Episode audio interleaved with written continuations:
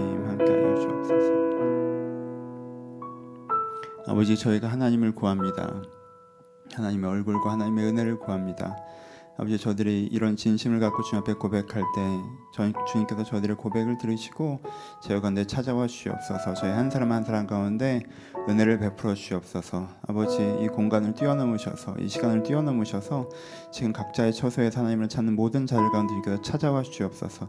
그들의 마음 가운데 은혜를 내려 주시옵소서. 위로하여 주옵소서 아버지 설교의 내용을 듣는 것이 아니라 주여 저희가 이 예배하는 것입니다.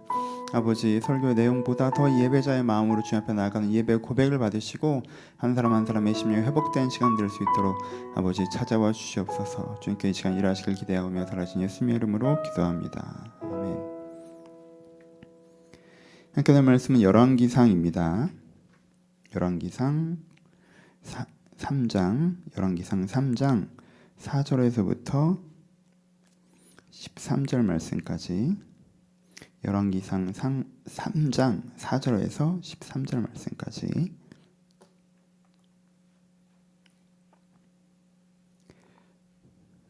예, 제가 봉독해 드리겠습니다. 이에 왕이 제사하러 기브온으로 가니 거기는 산당이 큼이라. 솔로몬이 그 제단에 일천 번제를 드렸더니 기본에서 기본에서 밤에 여호와께서 솔로몬의 꿈에 나타나시니라 하나님이 이르시되 내가 내게 무엇을 줄고 너는 구하라 솔로몬이 이르되 주의 종 내 아버지 다윗의 성실과 공의와 정직한 마음으로 주와 함께 주 앞에서 행함으로 주께서 그에게 큰 애를 베푸셨고 주께서 또 그를 위하여 이 큰 애를 항상 주사 오늘과 같이 그의 자리에 앉은 아들을 그에게 주셨나이다. 나의 하나님 여호와여 주께서 종으로 주의 종의 아버지 다윗을 대신하여 왕이 되게 하셨사오나 종은 작은 아이라 출입할 줄 알지 못하고 주께서 택하신 백성 가운데 있나이다. 그들은 큰 백성이라 수요가 많아서 셀 수도 없고 기록할 수도 없사오니 누가 주의 이 많은 백성을 재판할 수 있으오리까? 듣는 마음을 종에게 주사 주의 백성을 재판하여 선악을 분별하게 하옵소서. 구절은 다시 읽어드릴게요. 누가 주의 이 많은 백성을 재판할 수 있사오리까? 듣는 마음을 종에게 주사 주의 백성을 재판하여 선악을 분별하게 하옵소서.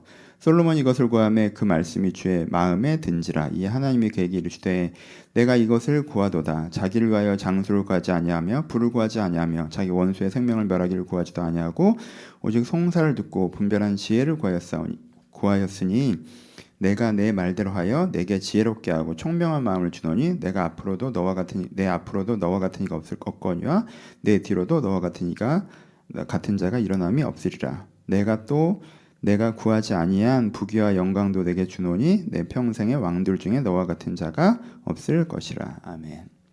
안녕하세요. 아, 오늘은 열왕기상 말씀을 가지고 함께 하려고 합니다. 바르게 살자 시리즈 하고 있는데요. 다음 주에 이제는 마무리됩니다. 그래서 이제 성경 전체에서 바르게 삶에서 얘기했던 모세오경 부분과 그리고 잠언 부분을 보는데 오늘은 잠언의 저자죠. 이렇게 잠언을 쓴 사람 솔로몬의 한 장면을 보면서 바르게 살자 잠언 부분을 좀 마무리하려고 합니다. 잠언에 많은 얘기들이 더 있긴 하지만 크게 반복해서 얘기하는 부분들 몇 가지만 이번엔 다루었고요. 그래서 이제 오늘 이야기하고 다음 주 결론 설교로 나누려고 합니다. 예, 오늘 제목은 충성심, 사명감, 책임감입니다. 이 제목으로 말씀을 한번 나눠보도록 하겠습니다. 워낙 유명한 장면이죠. 솔로몬이 1천번째 제사로 주님 앞에 갑니다. 기도고 예배죠. 이게 번제라고 하는 게 한 텀이 돌아가는데 시간이라는 게 있어요. 그렇죠? 그러니까 천 번의 번제를 드린다는 것 자체가 굉장한 거예요, 사실. 그래 1년에 여러분 주일 예배 52번 드리시잖아요, 기본적으로. 그걸 생각해 보면 천 번의 제사를 드린다는 게 이게 얼마나 간절하게 하나님 앞에 정말 최선을 다해서 나가는지 알 수 있죠. 그렇죠? 천 번의 제사로 나갔더니 하나님께서 그 간절함을 들으셨어요. 간절함 자체도 이렇게 소중해요. 그렇게까지 간절하게 하나님을 찾으니까 그 간절함에 하나님께서 응답하셔서 찾아오셔서 뭐라고 말씀하십니까? 뭐라고 말씀하세요? 하나님께서 내가 내게 무엇을 줄고라고 하십니다. 사람들이 이 장면 때문에 되게 좋아하죠, 그렇죠? 하나님이 나한테 나타나셔서 내가 너한테 무엇을 줄까 이렇게 한번 물어봐 주셨으면 좋겠다 그런 생각 하잖아요, 그렇죠? 하나님 여러분한테 나타나시면 주로 이제 도전하시고 영원 구원을 얘기하시고 좀 이런 쪽이니까 무엇을 줄고 너무 좋잖아요, 그렇죠? 유명한 장면이죠. 여러분들은 무엇을 구하겠습니까? 보통 이런 얘기 많이 하죠, 그렇죠? 근데 여기서 솔로몬은 뭘 구해요? 듣는 마음을 주사 선악을 분별하게 하옵소서라고 합니다. 그렇죠? 듣는 마음을 주사 이걸 구해요. 듣는 마음을 주사 선악을 분별하게 하옵소서. 이게 오늘 설교에서는 이 얘기를 많이 안 할 텐데 여러분 이게 넓고 깊은 의미가 있어요. 성경 전체에서 이 장면이 너무너무 중요해요. 그렇죠? 선악을 분별하게 하옵소서. 여러분 인간이 선악의 분별력을 잃어버린 게 언제예요? 에덴 동산에서 잃어버렸잖아요. 아담과 하와가 하나님께서 선악의 기준이 되어진 세상에 살면서도 하나님 선악 분별은 이제부터 제가 할게요 라고 하면서부터 이 사단이 시작됐단 말이야. 이 난장판이 시작됐어요. 근데 솔로몬이 천 번의 제사로 간절하게 하나님께 나아가서 뭘 얘기해요? 하나님, 제가 선악을 분별하게 하옵소서. 내 선악의 기준이 하나님이 되게 해주세요. 제발 좀 그렇게 해주세요라고 하잖아요. 이게 뭐예요? 선악과가 다시 회복되는 거예요. 이게 그러니까 성경 전체에서 넓고 깊은 의미로는요, 이게 엄청난 장면이에요. 단지 뭐 지혜를 구하는 정도가 아니라 지금 창세기에 생겼던 이슈가 이어서 지금 회복되는 장면이고 여기에 여기에 왕인 솔로몬이 하나님을 왕으로 초청하는 장면이고 이 공간이 그러니까 솔로몬의 전성기가 뭐예요? 에덴의 회복으로 표현되는 거예요, 사실. 근데 오늘은 그 얘기는 안 할 거예요. 이게 이게 되게 재밌는데 오늘은 좁고 얕게 좁고 얕게 좁고 얕게 그래서 원래 이 본문을 설교하면 큰 그런 의미로 설교를 해야 되는데 오늘은 요즘 우리가 바르게 살자 하고 있기 때문에 좀 좁고 얕게 다뤄보도록 하겠습니다. 얕게 현상적으로만 딱 보면 솔로몬이 이걸 구하죠. 듣는 마음을 주사 선악을 분별하게 해달라고 구하는데 그걸 구하는 이유로 뭘 얘기해요? 하나님 제가 재판을 해야 되는데 아, 제가 재판을 해야 되는데 제가 재판을 누가 이 주에 이 많은 백성을 재판할 수 있겠습니까? 제가 판단력이 뭘 기준으로 결정을 해야 될지 모르겠어요, 하나님. 이렇게 얘기하면서 하거든요. 여러분, 얕고 좁게 오늘 보는 거예요. 그렇게 봐도 이 얘기가 너무 멋있는 얘기예요. 왜? 솔로몬이 왕이 어떤 역할을 하는지 정확하게 이해하고 있거든요. 여기서 재판은 사법권만 얘기하는 게 아니에요. 그 당시에 왕은 입법, 사법, 행정을 다 갖고 있다고. 그러니까 왕은 뭘 하는 존재예요? 왕이. 왕이 직접 나가서 싸워요? 아니요. 왕은 결정하는 존재예요. 왕은 입법도 결정해요. 그렇죠? 사법도 결정해요. 행정도 결정해요. 이걸 법으로 반포하면 그날부터 법이에요. 국회가 하는 게 아니에요. 그 다음에 법을 집행하는 결정도 왕이 한다고. 그 다음에 그 법을 어긴 사람을 처단하는 결정도 왕이에요. 그러니까 왕이 결정하는 존재예요. 이 왕이 제대로 된 결정을 하면 나라가 슉 위로 올라가는 거고 왕이 엉뚱한 결정을 하면 나라가 확 깔아앉은 거라고. 그러니까 왕이 결정하는 존재라는 걸 솔로몬 이해하고 있다는 게 너무너무 대단한 거예요. 왜요? 대부분 왕들은 이런 이해가 없었거든. 근데 이 결정한 존재라는 걸 솔로몬 이해하고 있어요. 그 다음에 솔로몬 두 번째 대단한 게 뭔지 아세요? 자기가 그런 결정을 할 만한 역량이 없다는 걸 이해하고 있어요. 이것도 대단한 거예요, 여러분. 보통은 사람들이 왕이 되잖아요. 그러면 자기가 왕이 될 만해서 왕이 됐다고 생각해요. 그래서 자기 판단이 굉장히 대단한 판단이라고 생각을 해요. 그래서 왕이 된 다음에 선한 의지를 가지고요. 한심한 결정들을 합니다. 그래서 문제를 일으켜요. 굉장히 많은 왕들이 이랬어요. 근데 솔로몬은 어때요? 자기가 그런 판단을 할 만한 역량이 부족한다는 걸 정확하게 인식하고 있어요. 그리고 세 번째 어떻게 해요?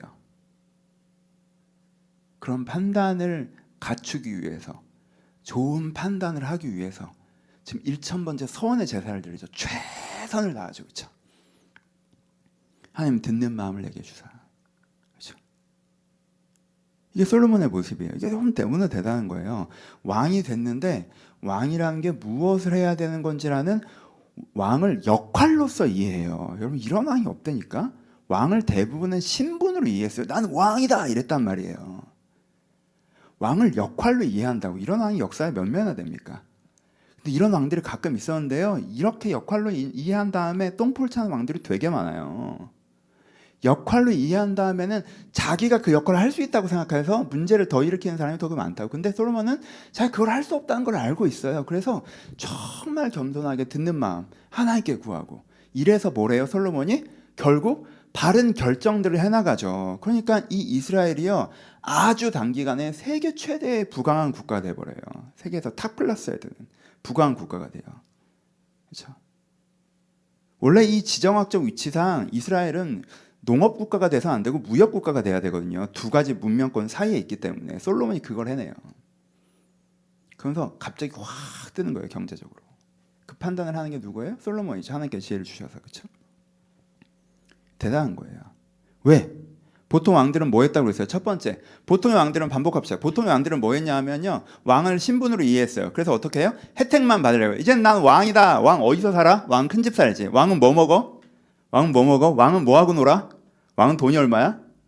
야, 왕이야? 너 왕 되면 뭐 할래? 이런 말 하는 사람들은 다 왕이 혜택인 줄 아는 사람이지. 무슨 소리 하는 거 왕은 혜택이 아니에요. 근데 굉장히 많은 왕들은 왕의 혜택으로 생각했어요. 왕 자리를 누리려고만 했어요. 그렇죠? 아, 이런 왕을 모신 나라는 불행하죠. 어린아이가 맨 위에 앉아 있는 거야. 우쭈쭈 우쭈쭈 이렇게 놀아줘야 되는 거야. 내 돈 내서. 두 번째, 또 다른 왕들은 사람들은 어떻게 해요? 이 왕을 혜택으로만 생각하는 게 아니라 두 번째는 아까 얘기한 것처럼 자기가 다 안다고 생각해요. 왕을 역할로 생각해. 근데 자기가 그 역할을 해낼 수 있는 대단한 사람이라고 생각하죠. 그래서 선한 의지를 가지고 한심한 짓을 해요. 하, 이, 이 문장을 기억하세요. 선한 의지를 갖고 한심한 짓을 해요. 여러분 이런 왕은요 차라리 혜택만 누리는 왕이 더 나아요. 가만히 있는 게 나아요. 모르면서 자꾸 결, 중요한 결정을 해버리는 거예요 자기가. 그러니까 나라가 엉뚱한 방향으로 가는 거지. 이게 두 번째. 세 번째. 이건 굉장히 많은 왕들이 세 번째 뭘 하냐면요. 특별히 솔로몬처럼 솔로몬은 치열한 권력 투쟁으로 왕이 됐거든요. 그렇죠? 죽을 뻔하다가 왕이 됐단 말이에요. 형의 죽음을 딛고 왕이 됐어요. 그리고 수많은 개국 공신들을 죽이고 왕이 돼요. 솔로몬은. 그러니까 이렇게 치열한 권력 투쟁으로 왕이 된 사람들은 제일 뭐에 관심이 많아지냐면요. 자리 보존에 되게 관심이 많아져요. 어떤 놈이 치고 올라와서 나를 꺾으면 어떡하지? 이 고민이 제일 크다고. 그래서요, 권력 투쟁으로 왕이 되는 사람들은 사활을 일으키는 거예요.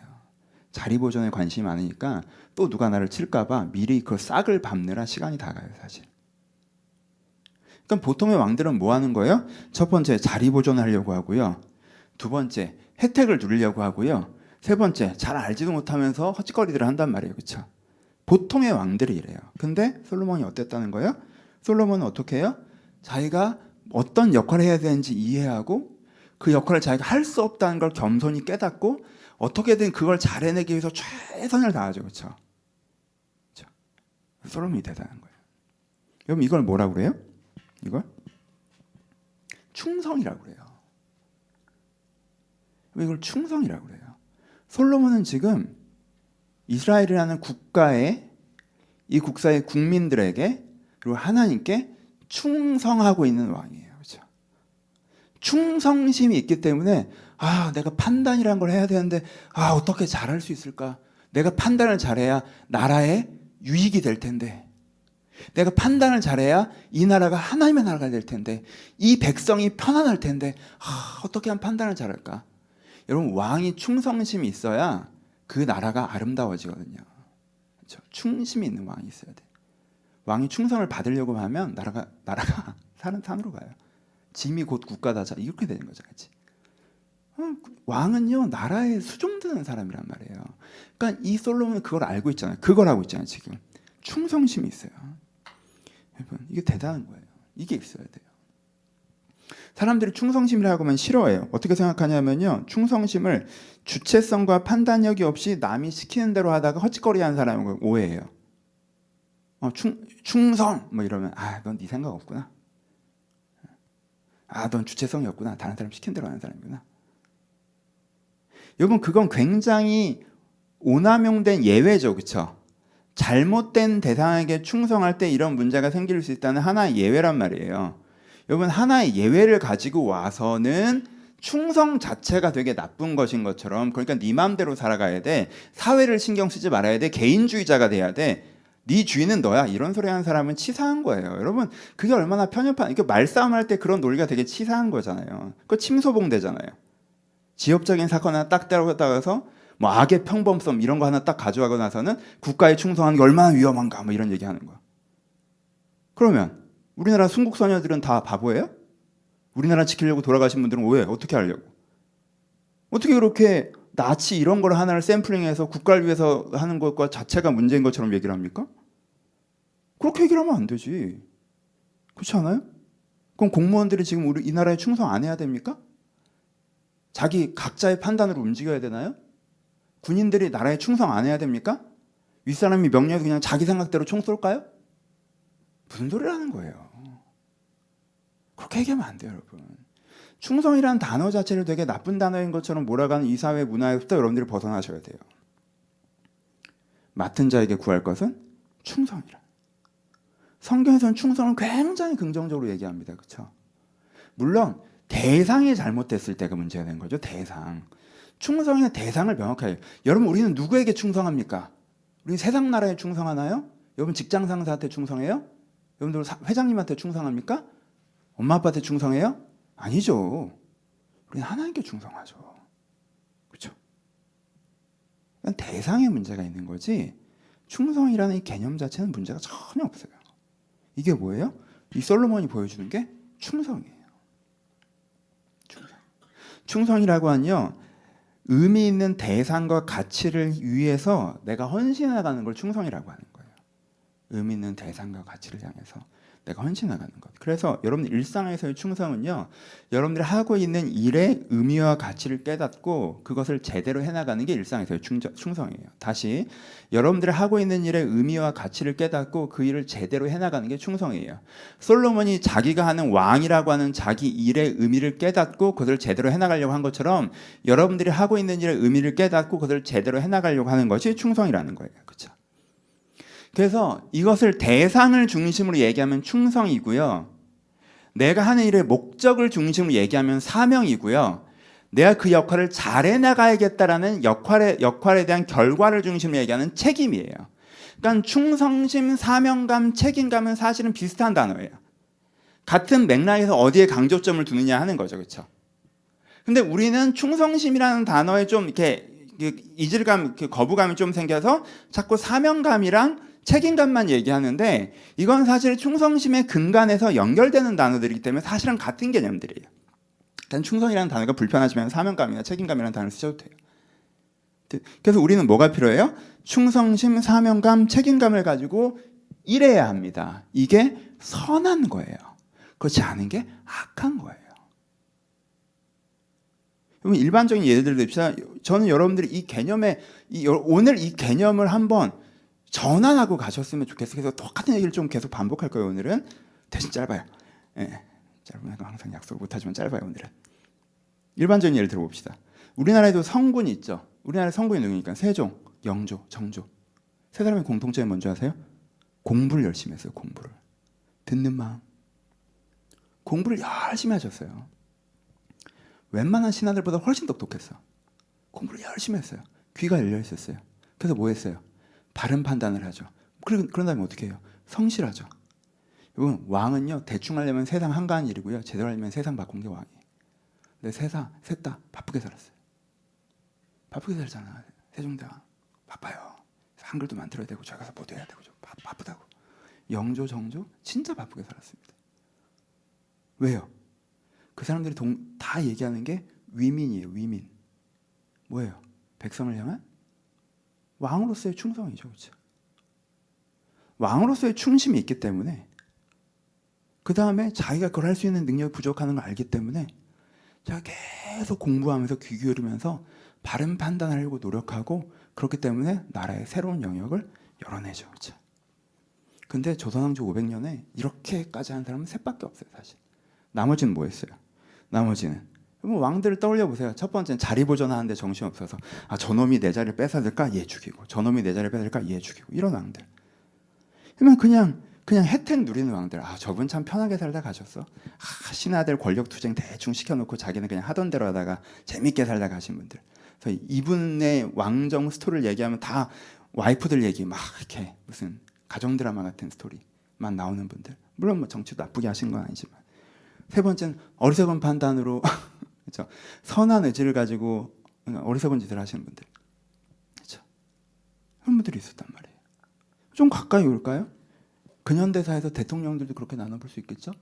어떤 분이 어떤 분인지 여러분들마다 역사의 판단이 다르기 때문에 그건 여러분들 각자 생각하세요. 그 판단 중요한 게 아니까 설교자 입장에선 그냥 여러분들 머릿속에 떠올려 보세요. 어떤 대통령은 자리 보존하기 바빴어요, 그렇죠? 어떤 대통령은요 거기서 헤쳐드셨어요. 혜택을 과도하게 가져갔다고. 어떤 대통령은요 선한 의지를 가지고 한심한 짓을 하셨어요. 어떤 대통령은요 들을 길을 가지고 바른 판단해서 나라를 좀 더 나아지게 만든 부분이 있죠, 그렇죠? 누군지에 대한 의견은 다 틀리더라고. 하여튼 하지만 그런 게 있잖아요, 그렇죠? 그러니까 그것이 우리 가운데 얼마나 큰 영향을 줍니까? 좋은 지도자를 갖고 있다는 거 우리 가운데 큰 선물이죠. 나쁜 지도자를 갖고 있다는 거. 곧장 살갗에 와닿는 피해로 돌아오죠. 여러분 너무 멀리 갔죠. 가까이 해볼까요? 여러분 직장 상사가 있어요. 여러분 회사 다니시잖아요. 회사 다니시는 분들 직장 상사가 있어요. 딱 위인데 하, 이 사람 자리 보존에밖에 관심 없어. 정치만 해. 정치만. 정치하고 자기 실적 챙기고. 왜? 자기 자리 보존해야 되니까. 두 번째 혜택만 받아가려고 그래. 월급만 받아가려고 그래. 그냥 관심 없어 그냥. 자기가 여기서 받을 혜택. 예? 세 번째 선한 의지를 가지고 한심한 일을 해요. 아, 좋은 분이고 열심히 하는 건 알겠는데 똑똑하질 않아. 근데 자기가 똑똑한 줄 알아. 자기 방식이 맞다고 생각해. 옛날에 하던 대로 계속해. 그래서 쓸데없는 일을 계속 시켜. 아, 밑에 있는 사람이 힘들잖아. 그렇죠? 밑에 있는 사람이 힘들죠. 근데 윗사람이 자기가 해야 될 일을 명확하게 이해하고 있고 그것을 잘해내려고 되게 배우고 있고 최선을 다해서 그것을 해나가요. 그럼 아랫사람이 너무 좋죠. 그 사람한테 배우죠. 존경받는 리더가 되죠. 그 사람한테. 그런, 그런 지도자를 만나는 건 행운이죠. 그런 상사를 만나는 건. 반대, 우리가 좀 나이가 들었으니까 아래도 좀 있죠. 여러분 이제 요즘에 허리 정도 되시잖아요. 그렇죠? 아래 있어. 새로 들어왔어. 근데 어때요? 자기 자리 보존에만 관심 있어. 여기서 한 3년 경력 쌓고 메뚜기 할 생각이지 회사에 관심 없어요. 이래도 관심 없고 아 어떻게 하면 내가 이 어? 내가 여기 있다가 더 좋은 자리 갈까 이거 이거 관심밖에 없어. 자기가 회사에서 받는 혜택은 당연하게 생각해. 아, 당연하게 혜택 더 받으려고 그러고 모자르다 그러고 왜 더 안 주냐 그러고. 근데 일을 안 배워. 일을 안 배워. 자기가 어디서 배운 대로 자기 하던 대로 하고는 어 이렇게 하면 되는 거 아니에요? 뭐가 문제인데요? 이러고 앉아 있어. 여기서 일을 그렇게 하면 안 되는데 일을 안 배워. 하, 밑에 그런 사람들 은 진짜 힘들죠. 그렇죠? 근데 밑에 지금 무슨 일을 하는 건지 이해를 하고 있어. 자기가 그 일을 할 역량이 없다는 걸 알아. 최선을 다해서 그 일을 배워가려고 해. 하, 너무 이쁘지. 자리도 그런 애가 지키고요. 승진도 그런 애가 합니다. 그렇죠? 다른 회사에도요. 그런 애를 뽑아가요. 그쵸? 일상에 있다나요. 여러분, 여러분들이 하, 옛날에 좀 예, 요즘에 안 그러는데 옛날에는 우리가 소비자로서 딱 가는데 이가 아파. 치과를 가야 돼. 근데 치과를 가려고 하니까 옛날엔 좀 이랬죠. 걱정이야. 왜? 그 한 시절은 대부분의 치과가 그냥 자기들 매출, 자기들 돈 버는 거 이거에만 관심 있어서 오면 과잉 진료하고 뭐 이런다는 분위기가 한번 있었잖아요 한때. 그럼 이제 이 소비자는 갈 데가 없는 거야 이가 아픈데 왜 다 그러고들 앉아 있으니까 하, 어떻게든 자기가 의사로서 이 일을 잘 해내고 환자에게 최선 최소 비용에 최 최적의 어, 치료를 할까 이런 고민을 하는 사람은 없는 것 같아. 그럼 갈 데가 없어요. 하, 식당을 가려고 하는데 아, 내가 얼마 전에서 동영상에서 봤어. 뭐 중국에서 배추를 하는데 뭐 이렇게 막 포크레인 같은 걸로 맨 그거 봤어. 아, 식당에 난 김치를 못 먹겠어. 기사를 봤더니 우리나라는 아닌데 뭐 외국에서 보니까 뭐 밀크티 펄이 사실은 고무였대. 뭐 이런 기사. 아, 그다음부터는 우리나라는 아니긴 했지만 펄 보면 좀 고민돼. 이게 이게 사람 먹는 게 맞을까? 그 사람들이 왜 그래요? 자기 이익에만 관심 있으니까 그런 거잖아요. 그럼 그 다음부터 이제 돈을 들고도 고민이지. 아, 거기서 내가 뒤통수 맞으면 안 되는데. 여러분 충성심이 없는 나라가 이렇게 돼요. 충성심 없는 세상이. 윗사람은 자기 자리에서 헤쳐먹고 누리려고만 하고, 그렇죠? 지도자들은 직장에서 상사들도 그러고 앉아 있고, 직원들도 그러고 앉아 있고, 어 자영업자들 매장 가도 그러고 앉아 있고. 그러면 이제 여러분 이때부터 세상 살기가 진짜 힘들어지는 거예요. 그렇죠? 충성이 없는 세상, 책임감이 없는 세상, 사명감이 없는 세상, 다 자기 이익만 생각하는 세상. 이때부터 어려워지는 거예요. 그렇죠? 충성심이 필요하다는 게 느껴지세요? 책임감이 필요하다는 게, 사명감이 필요하다는 게 느껴집니까? 이 시대, 이, 이 사회, 세상에? 옛날에는요, 이게 되게 고귀한 가치라고 말했어요, 최소한. 근데 요즘엔 되게 별거 아니라고 얘기하더라고. 여러분, 이건 되게 고귀한 거예요. 세상을 더 아름답게 만드는 것들이죠. 이런 마음을 갖고 일하는 사람들이 세상을 더 좋은 곳으로 만듭니다. 그렇죠? 여러분 이제는 설교는 다른 사람을 하는 게 아니라 여러분을 향한 거니까. 그러니까 여러분 자신한테 물으세요. 여러분들 어떤 직장 상사세요? 여러분들은 어떤 부하 직원이에요? 여러분은 어떤 자영업자입니까? 여러분은 어떤 공무원이에요? 고민하셔야 됩니다. 여러분들은 책임감과 사명감과 충성심을 가지고 그 일을 하시는 분입니까? 아니면 자리 보존하고 내가 받을 혜택에 관심이 많고 그냥 내가 잘 알지도 못하면서 이렇게 하면 되지 뭐 이러고 하는 그런 분이십니까? 고민하셔야 돼요. 그래서 내가 하는 일을 제대로 하려고 해야 합니다. 그건 굉장히 중요합니다. 여러분 일하는 동기부여에 대한 부분이에요. 일하는 동기부여에 대한 부분. 여러분 현대사회도 굉장히 큰 문제가 뭐냐면요. 하, 큰 문제가 일을 위해서 일을 하지 않고요. 나를 위해서만 일한다는 거예요. 다시 여러분 이 문장 안 받아들여지는 분들도 있을 것 같은데 여러분 일은 일을 위해서 해야 돼요. 일을 위해서 일하지 않고 나를 위해서 일하는 게 현대사회 문제예요. 현대사회 문제.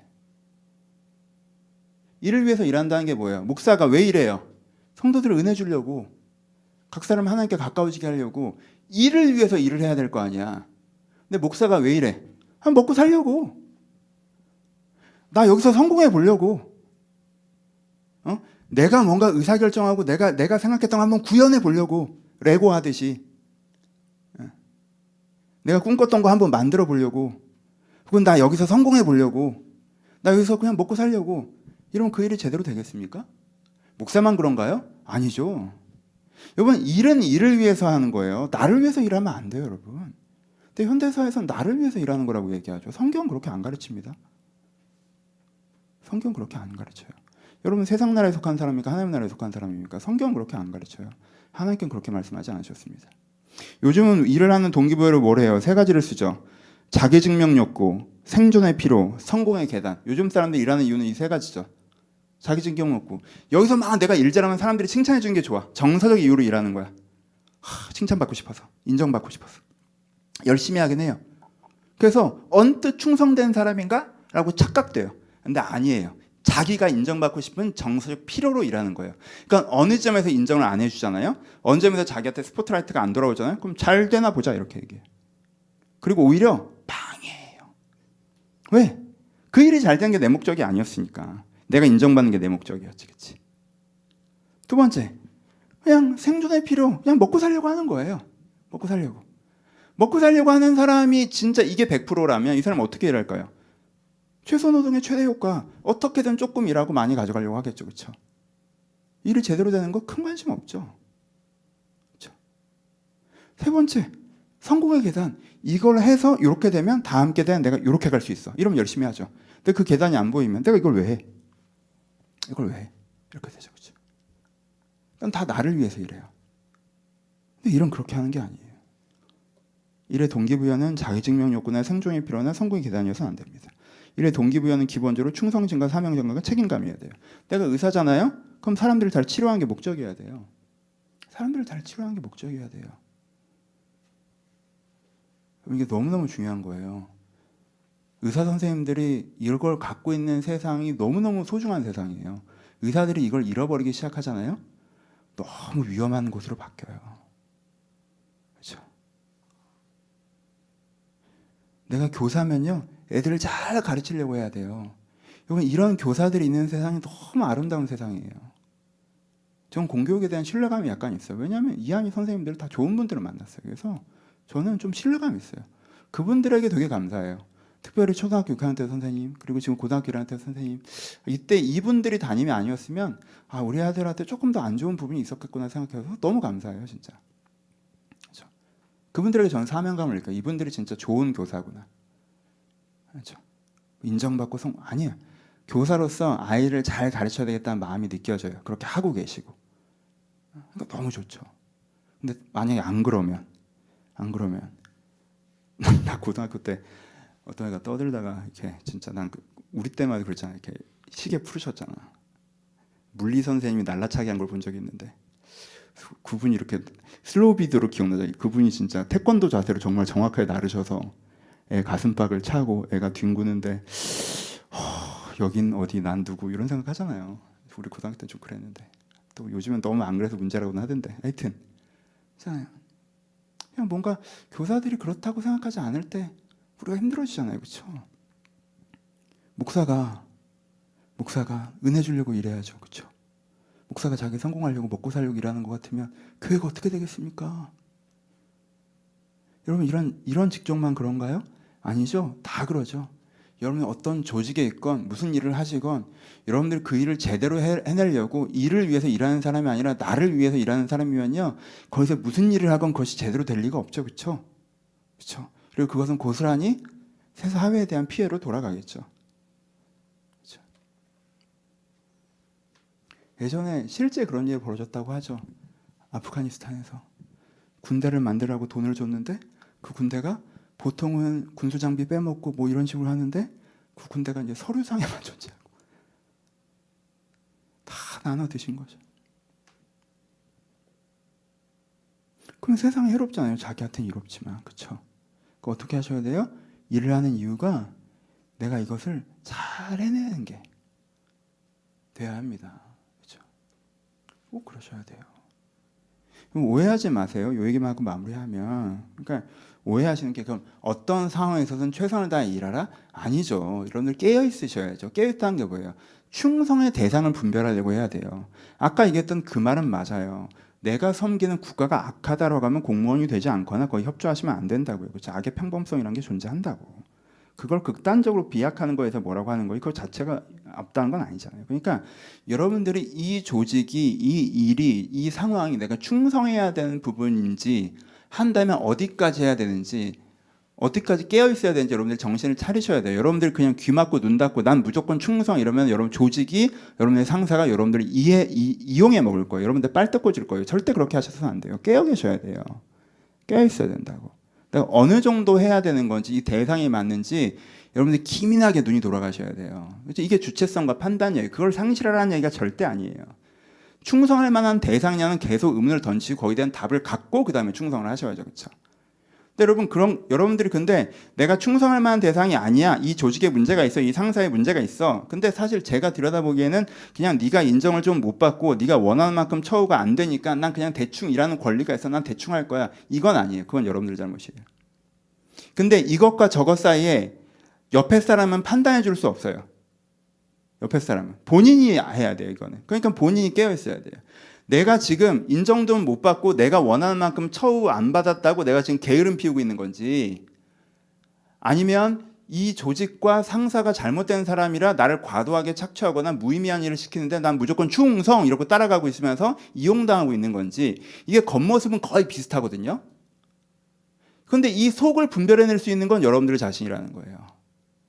그렇죠? 그러니까 기민하게 깨어 있으셔야 돼요. 이 설교를 듣고 무조건 그래 목사님 말씀 들었지 내가 내가 회사 가서 내일부터 열심히 일하자. 이건 아니에요. 그렇죠? 그것보다 더 어려운 거예요. 판단을 하셔야 돼요. 얼마만큼 어떻게 해야 되는지.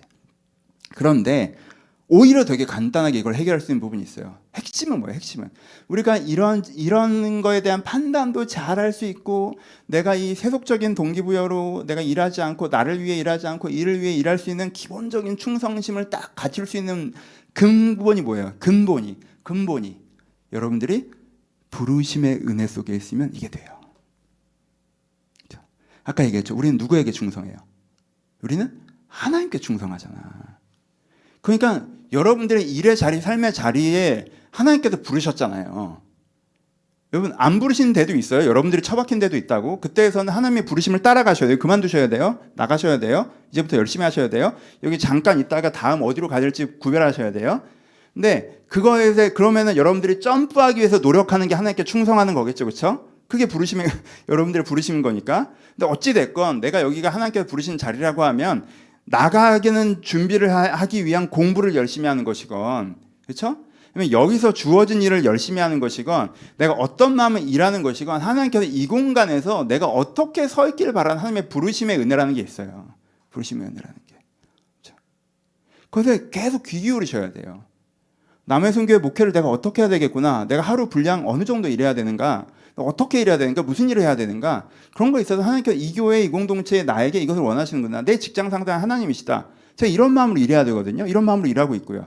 그래서 이 기간은 이걸 하라고 하신다. 하고 해서 나름대로 그걸 붙잡고 그걸 한단 말이에요. 그렇죠? 시킨 대로 하는 거예요. 그 감각이 있어야 된단 말이에요. 목사만 이래요? 아니죠.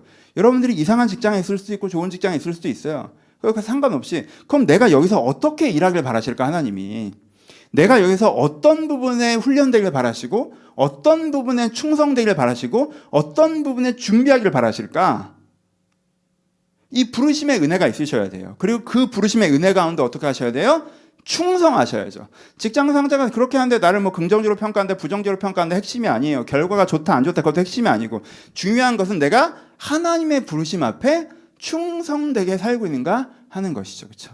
그런 간단한 간단한 view를 가지고 내가 하나님의 부르심 앞에 충성하는가 이 질문을 나에게 던지면서 여러분들 어떻게 일하고 있는지 스스로 돌아보셔야 합니다.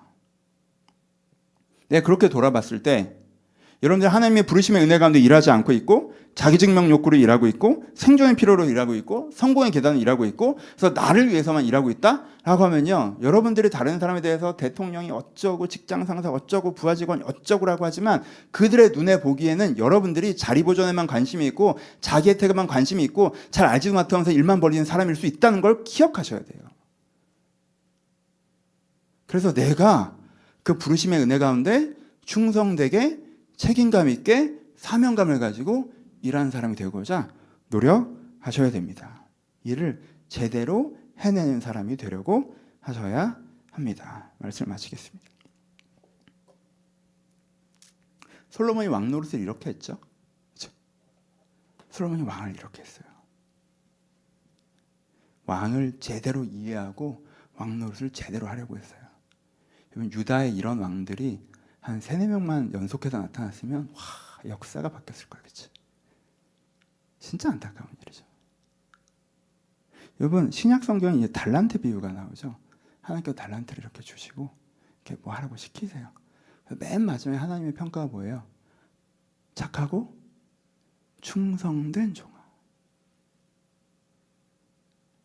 이거 왜 시키지? 이거 하는데 내가 이걸 꼭 왜, 질문이 있을 수도 있었죠. 네? 착하고 충성된 종아, 악하고 게으른 종아. 내가 이거 해봐야 뭐해? 내가 왜 주인 재산 불려줘야 되는데? 난 놀 거야. 악하고 게으른 종아. 성경에 이 흐름이 흘러가고 있다는 걸 이해하셔야 돼요, 여러분. 이 충성의 흐름을 이해하셔야 돼요. 충성된 게 선한 거예요. 충성되지 않은 게. 그렇게 자기 증명 욕구, 자기 성공, 자기 안전 이런 것만을 위해서 그렇게 사는 건 선하지 않은 거예요. 그렇죠? 여러분 이 기준을 새롭게 하셨으면 좋겠어요. 이 기준을 새롭게 하셔서 나서 여러분들 돌아보시면 제가 감히 설교자로 뭐 제가 뭐 잘 모르지만 제가 감히 얘기하는 건 여러분들 오늘 설교 들으신 분들에게 정말 70% 이상은 격려 받으셔야 돼요, 여러분. 여러분 잘하고 계세요. 저는 여러분들이 자부심을 느끼셨으면 좋겠습니다. 세상 사람들 그렇게 성공과 생존과 자기 증명 욕구로 일할 때 여러분들 그래도 그 일을 제대로 해내려고 하시는 거 아, 바르게 하려고 하시는 거 최선을 다하시는 거 마음을 담아 일하시는 거 이건 그건요 선하고 아름다운 거예요. 세상 사람들이 뭘 그렇게까지 해? 야 그런다고 네 성공에 도움이 돼? 그런다고 사람들이 알아주니? 여러분 이런 속임수에 속지 마세요. 사람들이 알아주라고 하는 거 아니니까 내가 성공하려고 하는 거 아니고 넌 성공하려고만 일하냐? 넌 사람들 알아줘야 일하냐? 난 내게 맡겨진 일은 제대로 하는 사람. 여러분 하나 이게 멋있는 거예요, 여러분. 그렇게 살고 계신 여러분은 자부심을 가지세요. 때로 사람들이 야 너 그렇게 해서 뭐뭐 알아주기는 하냐? 뭐 그렇게 도 이런 말들의 마음이 흔들고 위축되시고 왠지 내가 내 시간과 에너지를 좀 낭비했다고 느끼시는 분들 아니에요. 여러분들이 똑바로 살고 있는 사람들은 그 사람들이 멍청하게 살고 있는 거예요. 그렇죠? 여러분들이 선하고 그 사람들이 악한 거예요. 여러분들 자부심을 가지세요. 자부심을 가지세요. 그렇게 뭐 자리 보존하려고 정치 잘해서 쭉쭉 치고 올라가는 사람들. 자기 이익만 쪽쪽 빨아가는 사람들. 잘 알지도 못하면서 헛짓거리 하는 사람들. 그리고 뭐 자기가 선하고 자기가 대단하다고 자기가 오해하고 있는 사람들. 아니에요. 여러분들이 잘하고 있는 거예요. 자부심을 가지세요. 그리고 결국 그렇게 해나가십시오. 그렇게 사셨다가 혹은 뭐 여러 가지 이유로 조금 의기소침해지셔서 어, 여기 있는 자리가 무의미한 것 같고 그래서 요즘에 좀못 그러고 계신 분들 그러시면 안 돼요. 그건 선하지 않은 거예요. 우리가 일을 위해서 일하는 거예요. 맡겨진 일을 제대로 해야 됩니다. 과도한 걸 얘기하는 건 절대 아니에요. 하지만 하나님의 부르심의 사명 앞에 부끄럽지 않게 일하십시오. 사장은 더 요, 괜찮아요. 하나님의 부르심의 사명 앞에 부끄럽지 않게 일하세요. 뭐 여러분들이 저한테 목사님 좀 이건 좀 이렇게 좀 해주셔야 되는 거 아닙니까? 뭐 그 판단 여러분들이 하는 건 아니잖아. 내가 요청으로 듣겠지만 고민은 내가 해야 되는 거지. 아 목사님 너무 너무 잘하고 계십니다. 그 판단 여러분들이 하는 거 아니에요. 나 하나님 앞에 평가받는 거지 하나님 앞에. 그렇죠? 하나님이 보시기에 내가 악하고 게으른 종인가? 하나님 보시기에 내가 착하고 충성된 종인가? 그게 중요하잖아. 나만 그런 게 아니에요. 목사는 성직자가 아니에요. 우리는 모두가 제사장입니다. 한 사람 한 사람들이 여러분 일터에서 이런 고민으로 서셨으면 좋겠습니다. 마무리. 이게 꼭 법칙은 아닌데 법칙은 아닌데 일반론적으로는 맞아요. 뭐 내가 이렇게 하면요 다른 것이 더해집니다. 하나님 제가 선악을 분별하게 바랍니다. 하나님께 뭐라고 하세요? 하, 다 줄게. 내가 너를 전우후무한 왕으로 만들어 줄게. 그래서요 정말 사울 때만 해도 몇십 년 전만 해도 정말 가난한 나라인데 이스라엘이 솔로몬 때 어떻게 돼요? 단기간에 은이 돌처럼 굴러다니는 나라가 되죠. 은은 돌이야. 그만큼 현금 흐름이 좋았어요. 막 세계 부유가 막 모여들어가지고 너무 부자가 됐어요. 하나님께 그래요. 다 해줄게. 하나님께서 그래서 솔로몬이 왕궁 크게 지을 때 뭐라고 하냐? 그래 해. 여러분 악하고 게으른 종아 착하고 충성 중에 달란트 종의 마지막이 뭡니까? 착하고 충성된 종아 내가 열 골을 다스리는 권세를 너에게 주마 내가 너에게 다섯 골을 자를 내가 주 그럼 여기서 놀부가 되시면 안 돼요 아 그러면 그렇게 하면 요게 나온다고 그러니까 제비다리를 부러뜨려 가지고 그 다음에 제비다리를 고쳐주면 박을 타면 나온다는 거죠 이게 아니라 그렇죠? 먼저 그의 나라 그 의를 구하면 모든 걸 더하신다고요? 그럼 먼저 그의 나라 그 의를 구할게요 빨리 더해 주세요 이건 놀부고 그렇게는 안 된다는 거 아시잖아요. 여러분 머리가 거기 꽂혀 있으면 그 하나님을 이용하자는 거고 여전히 여러분들의 목적이 뭘 위해서 일하는 내 풍요와 내 성공을 위해서 일하는 거니까 그건 안 되고 여러분들이 근데 진심으로 일을 일답게 하잖아요. 하나님 그냥 두지 않으십니다. 성경의 큰 흐름에서는요. 솔로몬의 영광이 있었고요. 착하고 충성적인 종이 받았던 축복이 있었어요. 그렇죠? 그러니까 이걸 너무 두려워하시면서 내가 이렇게 하면 너무 큰 손해 볼까봐 남들보다 늦게 갈까봐 뭐가 인생이 꼬일까봐 그 두려움 때문이라면요 그건 내려놓으세요 여러분 정말 진정성 있게 하나님 앞에서 하나님 앞에서 부르심의 은혜 가운데 여러분들이 해야 된다고 생각하는 만큼 성실하게 최선을 다해서 제대로 해나가시면 하나님께 뒤에 여러분들 돌보신다고 저는 믿습니다. 여러분 두려움 때문에 자꾸 저축해 되신다면 이건 내려놓으시고 먼저 그 나라 그를 구하라. 그럼 모든 것을 더하시리라. 트래핀 백합화를 보라. 공중 나는 새를 보라. 그 말씀을 신뢰하시고 하나님 앞에서 하나님 앞에서 하나님의 부르심의 은혜에 충성할 때 하나님 여러분을 축복하시는 그 삶의 트랙을 타시기를 주님의 이름으로 축복합니다. 우리 같이 기도하시겠습니다. 여러분 어떻게 일하고 계십니까? 일터는 우리 가운데 많은 상처 혹은 절망감, 실망감, 어, 답답함 여러 가지 감정을 주는 것이죠, 그렇죠? 일터가 주는 감정에 이렇게 취하다 보면 내가 일을 하는 자세를 흐트러뜨려도 괜찮다라는 자기정당성 같은 게 생깁니다. 아, 뭐 대충 하자. 그래서 그 자기정당성이 생긴 다음에는 그 빈자리를 아까 얘기했던 인정욕구나 생존 혹은 성공에 대한 이런 게 다 채워버려요. 여러분 해보세요. 일을 일답게 할 때 그 일이 보람 있고 재미가 있지. 아, 나 이게 성공하려고 이 과정을 견디는 거야. 먹고 살려고 어쩔 수 없이 하는 거야. 내가 저 사람들이 인정을 바래서 이걸 하는 거야. 하는 순간 여러분 일터를 여러분 스스로 더 어려운 곳으로 만드는 거예요. 그렇게 하면 재미없어요. 그렇죠? 하면 재미없어요. 인정받으려고 일하고 먹고 살려고 어쩔 수 없이 하고. 여러분 여러분들 일터에 대한 감정을 한번 들여다보시고 하나님 그렇습니다. 제가 이렇게 일하고 싶지 않습니다. 이런 각기 일하고 싶지 않습니다. 제가 정말 주님께 주신 사명감으로 성실히 일하고 보람을 끼는 정말 그런 복된 노동의 자리에 서게 해달라고 내 일터가 그렇게 해달라고 내가 서 있는 현장이 그런 곳이 아니라면 하나님 제가 성실하게 이곳을 벗어나겠사오니 나에게 그런 곳을 허락해달라고 들을 말씀 생각하시면서 같이 한번 기도하시길 소원합니다. 기도하겠습니다. 아버지 주님 주여 저희 가운데 일터에 성실히 있길 소원합니다. 저희가 충성된 종들이길 소원합니다. 아버지 주여 저희가 사명감 있는 사람이길 바라며 저희가 책임감 있는 사람이길 바랍니다. 지금 저희가 저희 일들을 제대로 해내는 사람들이길 바랍니다. 주님 아버지 주님 저희가 저희 일들을 제대로 해내는 사람들이길 바랍니다. 주님 저에게 함께 하셔서 하나님의 일들을 가운데 벌어질 수 있도록 저절을 도우시고 인도하여 주옵소서. 아버지 하나님의 일들을 가운데 벌어질 수 있도록 저절을 도우시고 함께하여 주옵소서. 아버지 하나님의 일들을 가운데 이루어질 수 있도록 저절을 도우시고 함께하여 주옵소서. 하나님 각 사람을 부르시옵소서. 아버지 각 사람을 부르시옵소서. 주님 각 사람을 부르시옵소서. 또한 이미 부르심을 받은 사람들이 부르심의 사명 가운데 충성되게 하여 주옵소서. 내가 막, 내게 맡겨진 일을 하나님 앞에서 제대로 바로 감당하기 위한 사람이 되게 하여 주옵소서. 아버지 우리 가운데 선하게 하여 주옵소서. 우리가 선한 사람 이 되게 하여 주옵소서. 아버지 우리가 선한 사람이 되게 하여 주옵소서. 지금 우리가 선한 사람이 되게 하여 주옵소서. 아버지 우리가 선한 사람이 되게 하여 주옵소서. 우리가 선한 사람이 되게 하여 주옵소서. 우리가 선한 사람이 되게 하여 주옵소서. 아버지 내가 하나님의 선 앞에 서는 사람이 되게 하시고 하나님 앞에서 바르게 일하는 사람이 되게 하여 주옵소서. 세상 것들이 저희 가운데 들어오지 못하게 하여 주옵소서. 나를 위해서 일한다고 생각 말하고 아버지 성공을 위해서 일한다고 말하고 아버지 내가 내 먹고 살려고 일한다고 말하고 아버지 그것이 전부인 것처럼 얘기하는 아버지 그런 세상에 내가 벗어나게 하여 주옵소서 내가 이 일, 일의 의미와 보람과 가치를 내가 알고 그것들을 누려가는 저희가 되게 하여 주옵소서. 하나님 우리 안에 함께 하시기를 소원합니다. 하나님 우리 가운데 함께 하기를 소원합니다. 아버지 이들의 일터에서 생기가 되기를 소원합니다 이들의 일터에서 생기가 나타나기를 소원하니 이들의 일터에서 생기가 흘러넘치기를 소원하오니 아버지 저를 도와주시옵소서. 이들의 일터에서 생기가 흘러넘칠 수 있도록 주여 저를 도와주옵소서. 이들의 일터가 생명의 장소가 될수록 주여 은혜를 주시옵소서. 아버지 저들 일터가 저를 메마르게 하는 곳이며 저의 일터가 저에게 상처 준 것이 억압하는 것이 되지 않게 하여 주옵소서.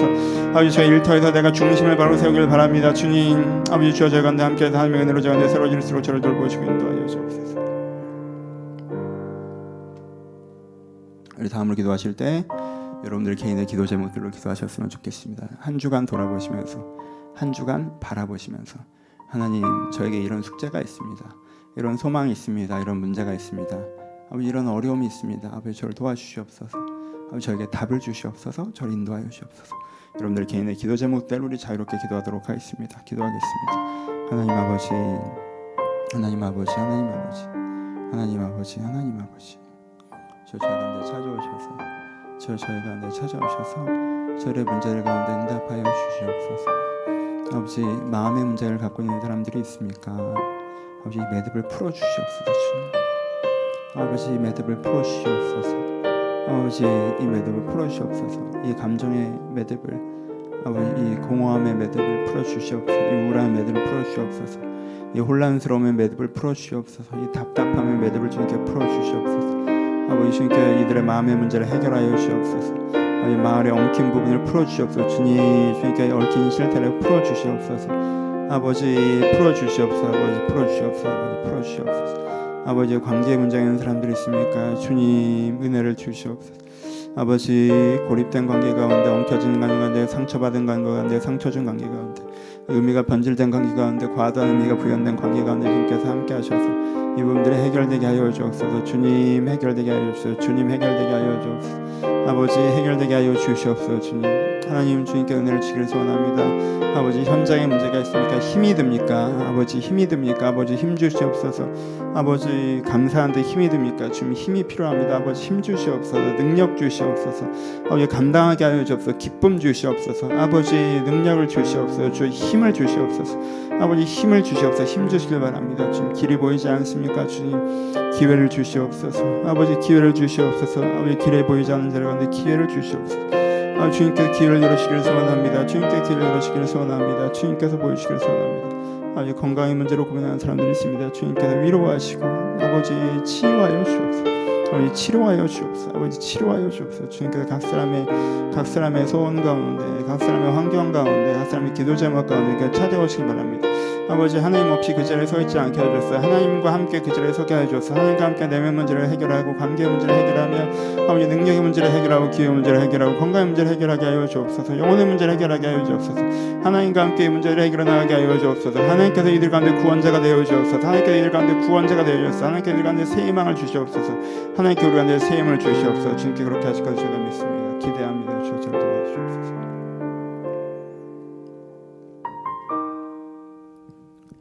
하나님 아버지 저희들의 일터에 은혜를 주셨으면 좋겠습니다. 저희가 대부분의 시간들을 일터에서 보내는데 이곳이 저희가 힘든 곳이면 저희가 중심을 잡고 바로 서기가 참 어렵습니다. 좀 일터에서 저희 하성도를 한 명 한 명의 중심을 지켜주시고 세워 주시옵소서. 일터에서 많은 은혜가 필요하나 아버지 충성의 은혜, 책임의 은혜, 사명의 은혜도 필요합니다. 주님 제가 이 일터에선 하나님의 부르심을 깨닫고 그것을 성실하게 감당하며 거기에 보람 느끼게 하여 주옵소서. 세상 사람들의 이야기나 평가나 그런 것들을 흔들리지 않게 하시고 그 것들이 아니라 하나님의 부르심 가운데 선 하나님의 종으로서 내가 여기 있는 것이니 하나님 앞에서 충성되게 일하며 거기서 자부심을 느낄 수 있도록 이들 간에 은혜를 주시고 중심을 세워 주시옵소서. 이 은혜가 있어야 저희가 바로 살겠습니다, 주님. 세상의 속임수에 속지 않게 하여 주옵소서. 나를 위해 일하는 것처럼 인정 욕구 일하는 것처럼 생존을 위해서만 일하는 것처럼 성공을 위해서만 일하는 것처럼 그것이 맞는 것처럼 얘기하는 세상의 거짓말에 속지 않게 하시고 저희가 하나님의 부르신 가운데 충성되 일하는 사람 될 수 있도록 한 사람 한 사람에게 은혜를 하여 주시옵소서. 아버지 삶의 현장에 여러 가지 기도의 제목들이 있습니다. 아버지 내면 숙제가 있는 사람, 관계 숙제가 있는 사람, 아버지 능력이 부족해서 힘에 겨운 사람, 기회가 없어서 기회를 찾고 있는 사람, 건강에 문제가 있는 사람들이 있습니다. 주님, 아니 한 명 한 명의 기도 제목 가운데 찾아와 주시옵소서. 하나님 없이 그 문제 혼자 서 있지 않게 하시고, 하나님 없이 그 문제 혼자 서 있지 않게 하시고, 하나님과 함께 그 문제에 서며 하나님과 함께 그 숙제를 풀어갈 수 있도록 아버지들 가운데 임마누엘의 하나님으로 임재하여 주옵소서. 이번 한 주간도 많은 장면들이 우리 가운데 있을 것이나 저희가 홀로 있지 않게 하시고 하나님과 같이 있을 수 있도록 아버지들 하나님을 바라보게 하시고 하나님께서 그들 가운데 찾아와 주시옵소서. 이제 우리 주 예수 그리스도의 은혜와 하나님의 사랑하심과 성령의 교통하심이 주님의 은혜를 사모하는 모든 자들 가운데 이제부터 영원토록 함께 있을지어다. 아멘.